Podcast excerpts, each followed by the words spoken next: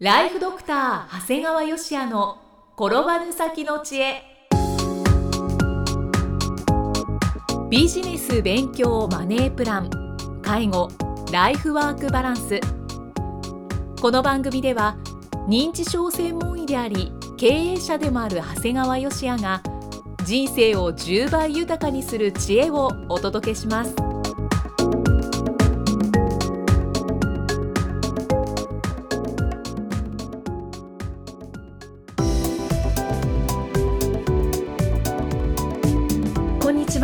は、生きみえです。ライフドクター長谷川芳也の転ばぬ先の知恵。今回も始まりました。長谷川先生よろしくお願いします。よろしくお願いします。今回はどのようなお話でしょうか？えー今回はですね、まあよく年末やですね、はい。年始にあの実家に帰って、うんちょっとご両親やおじいさんおばあさんがなんかおかしいなと思われた方が結構いたんじゃないかなと思うもんですから、まあおかしいと思ったら躊躇しないでっていうようなお話をしたいと思います。はい、そのおかしいというのは例えばどんなことでしょうか？えー久々に会って何かおかしいと思ったのはどんなことかというとねはい。なんかえらい料理の手順が悪いなとかね、うんレパートリーが減ったなとかなんか味がおかしくないかなっていうことですねいわゆる料理、うん、はい。えー例えば車の運転なんかだとなんか運転が危なっかしくってまあ大した傷じゃないけどちょっと傷があるな車にとかもしくは本当に事故してしまったって話を聞いたりはい。あとこう久々に家に行ったらなんか家の中がもともとすごくきちっとしてた家がなんか整理整頓ができてなくてなんとなく乱雑になったとかね、あとこう男性女性含めてこなんとなくだらしがなくなった。男性であったらひげもなんか剃らなくいいし女性だったら化粧もしなくなった。とかまあもう実際になんかぼーっとしてることが増えただとか、あの同じ話を繰り返したりさっき言った話もう一回聞いてこられたりなんてことがある人が絶対いるんですよ。はい。でこの時にまあうちのおふくろや親父も年だからしょうがないなとか、うちのじいさんばあさんも年だからしょうがないなとは絶対思ってほしくないんですよね。うん、はい。これ実は僕ブログでもこのお話を書いたら結構反響があってですね僕今すぐ家帰りたい気持ちですなんていうことを書かれた人もいたんですね心配。されてる方が。まあ、心配というか要するに自分自身も同じことを思ってたけど気にしてなかったあって。いうことなんですね。はい。で我々医者からするとね医者なんて一瞬見てるにしか過ぎないわけじゃないですかねはい。だけどこういわゆるこう久々に会った人がなんかおかしいなって感じたことって結構正しいんですようん。この感覚って逆に毎日一緒にいると分かりづらいんだけどたまに会った人だからこそ分かる感覚ってあるんだよねだからその時はね絶対先延ばしすることなくあの専門医を受診してほしいなと思うんですね。長谷川先生、今いくつか事例をおっしゃいましたけれども、この事例は認知症の疑いがあるということ。そういうことですね。ただそのじゃあ専門医に病院に行こうよって言った時に拒まれたりすることもあるんじゃないかと思うんですけど、まあほとんど拒まれますね。うんそんな喜んでいく人はいない。そうですよねだからもうその時はとにかく、えー子供さんはい、もしくはお孫さんたちがもう一生懸命説得してください。でもしくはもう健康診断の一つとして受けてぐらいの感じでやってください。はいでね普通は自分の周囲の人間が自分のために一生懸命言ってたら大体受診してくれるんですよ。ただねそれでもかたくなに受診拒むケースってねまさにこれ論理的思考と理性の働きが低下してるってことでまさにこれ前頭葉機能の低下なんだよね。うん。だからもう本当に正直言うとどれだけお願いしても受診してくれないって言った時点でも診断ついてるもんなんですね。はいまあだからそういうそれでもというのはとにかくもう1回だけじゃなくて何度も何度もお願いして受診をしてもらうという。やっぱりこう専門医の立場からすると受診が早ければ早いほど効果があるのでやっ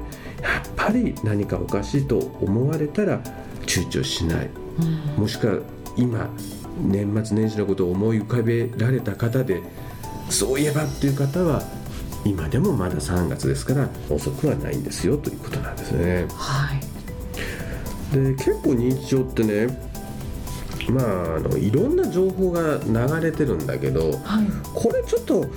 実際に我々専門医療をやっていてこれちょっとあんまり広めてほしくないよね、まあ、ちょっと間違ってないっていう情報も流れてるんだよね。はい、もういくつか紹介するんだけど例えば行動自体を忘れれば認知症。内容を忘れるのは物忘れってこれよく言われるんだね、聞きますね、例えばこうこれ要するに某製薬メーカーのちびまる子ちゃんが広めてたんだよね、はい、だから昨日の昼ご飯に何食べましたかって言った時に何を食べたか忘れていたら物忘れ、うん、食べたかどうか忘れたら認知症って、うん、これねこんなこと鵜呑みにされたらむちゃくちゃ自信遅れるんだよ。うんそうですよね。そうでしょ。食事したこと自体忘れたなんかっていう状況になってむちゃくちゃ進んでるわけですよ、はいはい、俺今日ご飯食べたかなんて言ったらもう誰がどう見ても認知症でしょ？だからやっぱりその前段階のえー、何食べたかどうかもやっぱあんま思い出せないっていうぐらいからやっぱりちょっと気をつけておいた方がいいんですよね。物忘れはやっぱり加齢とともにどうしても増えるものだと思うんですけどでもその物忘れのところから注意が必要結局後で振り返ると物忘れなんですよ。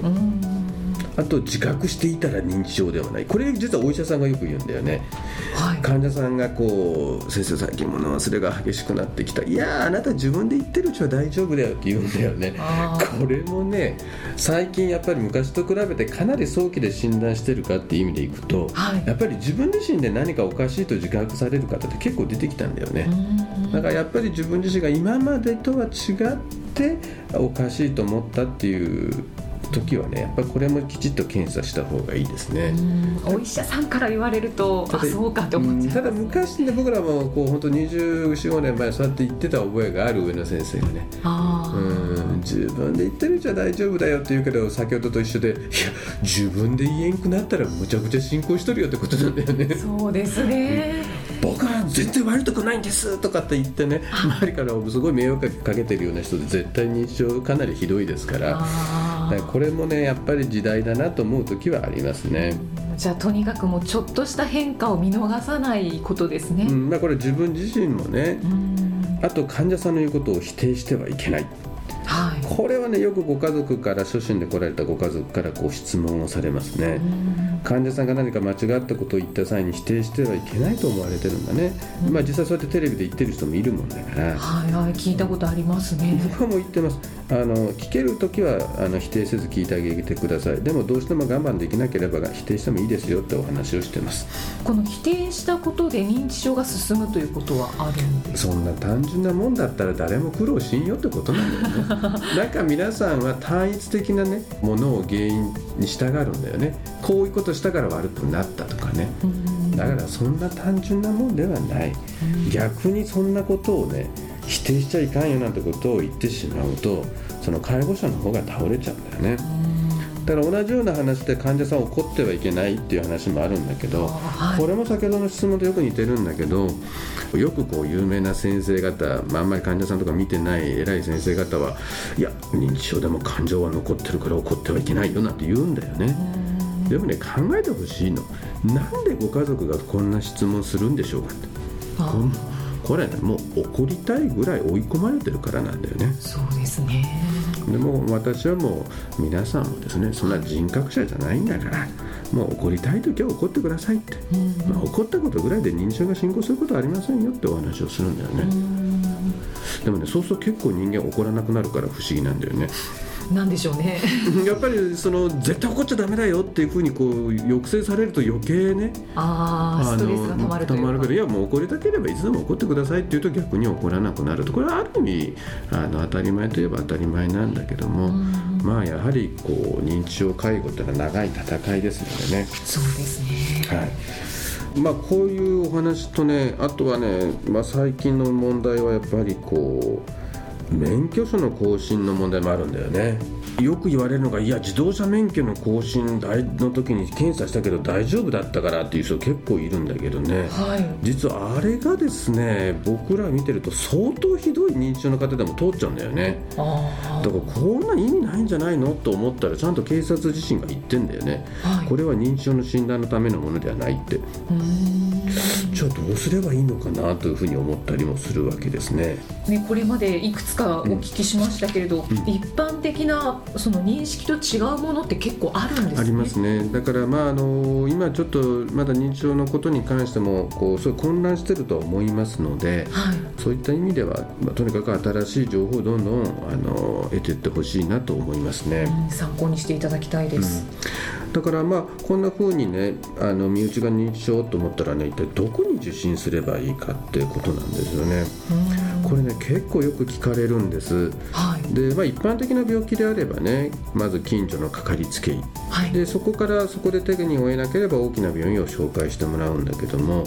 あの認知症の場合はこのパターンがほとんど異なるんだよね。これねぜひ知っていただきたいのは、まあ、これこのポッドキャストでぐらいでしか言えないんだけど、はい、ほとんどの医者って認知症について正しい理解はしてないんですよね。まあ、専門医以外はということ。てか専門自体がすごい少ない、僕は同級生80名いますけど僕らみたいに神経内科医になって認知症やってる人が僕一人ですからね。そうなんですか、はい消化器内科医なんか20人近くいますよ80人のうちに。だから消化器内科だとか循環器みたいな分野っていうのは結構いっぱいいるんです医者が、はい、だからこう認知のことってほとんど知らないんですよね。で僕は大体年間に50回ぐらいこう講演をしてるんだけど実はその半分近くは医師会であの講演をしてるんですね、はい、で医師会でいわゆる認知症の専門医でない人に向かってるんだけど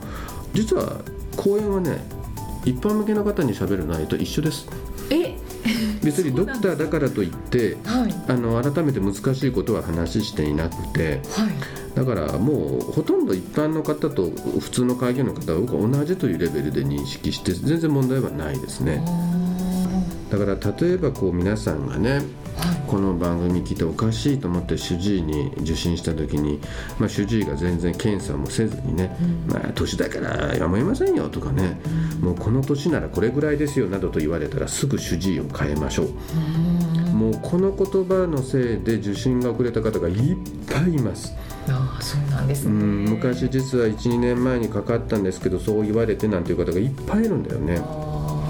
でそのこといちいち文句言っててもしょうがないもんだから、はい、もうこの時はもうとにかく彼らは悪気があるわけじゃなくて知識がないと思って本当に主治医を変えるべきなんですよね。最初は、まあ、かかりつけ医になるわけですけどでもそこでちょっとそういう診断をされてじゃあ主治医を変えようってなった時に比較的大きな病院に行った方がいいんでしょうか、うん、ただね大きな病院がいいかっていうとね例えばうちなんか近所である基幹病院なんかよりはるかにうちの方が患者数はいるわけですね、だから認知症っていうのはもう実は大きな病院にたくさん集まってるわけじゃないんですね、まあ、確かに大きな病院だと、まあ、いろんな検査をしてもらえるんだけどもあのどうしても手間のかかる検査は不向きになるんですね、あの向いていない。だから結構特に早い段階を見逃されやすいですね大病院は。あそうなんです、ね、あとせっかく診断された後もあまりきちっとフォローしてもらえないケースがあって、はい、まあ、1年前に地域の基幹病院に受診して問題ないと言われたんですけど結局その後進行してまた受診されるという方は結構いますね、まあ、ただ一度は大きい病院にかかってみるのも手ではあると思いますね。じゃあどうすればいいのっていう最終的な結論になるん。ですけど、はい、もうこれはね情報収集によるんだよ。例えば大きな病院なのかちっちゃな病院なのかってそういうくくりじゃなくてねあのこれやっぱり情報収集に尽きると思うんだよね。もう具体的には地域のケアマネージャーなんかに聞いてもらってもうどの医者どの医者例えば大きい病院の先生かもしれないちっちゃな開業医かもしれないどの先生がすごく一生懸命認知症を見てるっていう情報をねやっぱり教えてもらうのが一番大事だよね。はい、こういうのってね行政って本当役に立たなくて行政って本当借子定規の情報しか出せないんだよね。だって行政はどっかここがいいですよなんてことを言ったらそこをひいきするような話になっちゃいますから。そうですね、うんまあ、たまにねすごいこう頑張ってこうもう懇願するように頼むとこっそり教えてもらえるようなことがあります、まあ、その他過去に認知症の患者さんを抱えていた家族からの情報もすごく重要ですね。これはそうですね。参考になります、ね、僕はですからこの地域の方々だとか過去の家族からでも結構情報は入ると思いますね。まあ、その上でホームページ上で検索することをお勧めしますね。これはまず初めにやりそうなことですけどそうですね。やっぱりね例えばこういい先生がいてうちはホームページ作ってないなんていう人がいるかもしれんけどやっぱ今の時代ホームページもないような医療機関は僕はさすがに問題外かなと思うんだよね。だってこれ患者さんに対するサービスだからね、だからやっぱりホームページも作ってないってことはやっぱりそのドクター自身にも何か問題があるんじゃないかなと思うよね。なるほど。俺に任しとけ。ぐだぐだ言わんで俺の言うこと聞いとれみたいな雰囲気になりがちだよねそういう人って。だからやっぱり本当に優秀な医者っていうのは両方あるはずです。優秀な医者は医療技術もあるけどホームページも充実してるはずですから、まあ、あとその他にも何か認知症に真摯に取り組み書を探したいっていうふうにまず自分でアンテナを立てるとね、はい、それこそ至る所から情報は集まるもんですよね、うん、実はねこういうことをすること自体もその人自身の認知症の予防につながるんだよね。アンテナを立てるということこと自体がね、うん、そうするとこういろんなものに関心がいきテレビのニュースだとか新聞のニュースだと本屋の本だとかいろんなところから情報ってやっぱ集めることはできるわけですから。確かにそうですね、うん、だからよくなんかあの昔の人たちがあの行政に聞いてみますとかすぐ言う人がいるんだけどやっぱりいい情報が集まらないなと思うし、うん、逆にどうやってもいい情報が集まらない時っていうのはなんか自分自身の付き合い方だとか情報の集め方が何かちょっと古くなっちゃってんじゃないかなというふうに思われた方がいいと思いますよね。だからやっぱりその地域だけじゃなくても本気にだったら僕は本当にいいドクターってちゃんと見つけれると思うんですね。まあ、いろんなところからぜひ情報収集していただきたいですね。はいえー、まさにもう認知症専門医である長谷川先生、はいはい、だからこその認知症についての話をたっぷりしていただきました。はい、じゃあ長谷川先生最後にあの新番組のお知らせをそうですね。あの1000回ぐらいからちょっとお知らせしてるんですけども、はい、まあ、本当に多くの方に、まあ、40万人以上の方に毎月、えー、ダウンロードしていただいて聞いていただいているこの番組なんですがもう少しこう情報をですね絞り込んで、はい、特にえ医者や、え歯科医師向けの、まあ、経営だとかですね経営だけじゃなくて人生さらにはいかにお金を増やすかみたいなですねちょっとなかなかここではお話ししづらいようなこともですね、えー、その番組ではえー、喋りたいと思います、はい、さらに一部有料になりますのでそうですね、はい、一つのハードルをつけますので、はい、まあ、もしよろしければ、えー、またさらに、えー、聞いていただければ嬉しいなと思います。はいまあ、プラスオプションなどもあるということですのでで、ね、はい。でえー、春から始まる予定となっております、はい、また詳細は、えー、番組の後にお伝えさせていただきます、はい、長谷川先生今回もありがとうございました。ありがとうございました。医療法人ブレイングループからのお知らせです。医療法人ブレイングループでは医師・歯科のドクター向け経営プロデュース番組をスタートします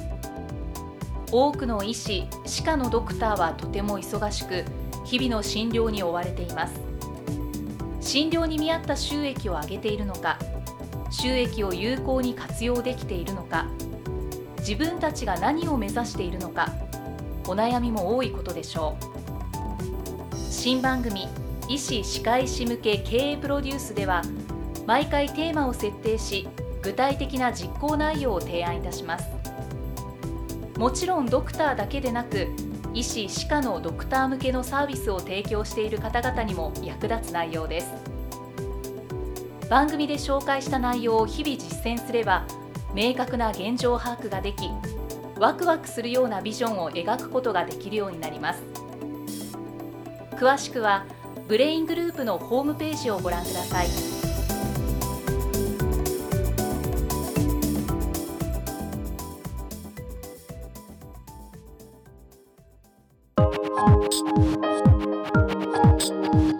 放送はいかがでしたか？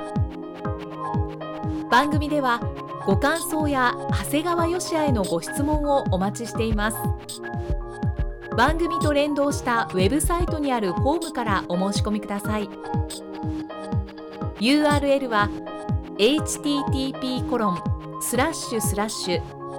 brain-gr.com スラッシュ podcast スラッシュ http コロンスラッシュスラッシュブレイン -gr.com スラッシュポッドキャストスラッシュです。それではまたお耳にかかりましょう。この番組は提供ライフドクター長谷川芳也。プロデュースキクタスナレーションは生きみえによりお送りいたしました。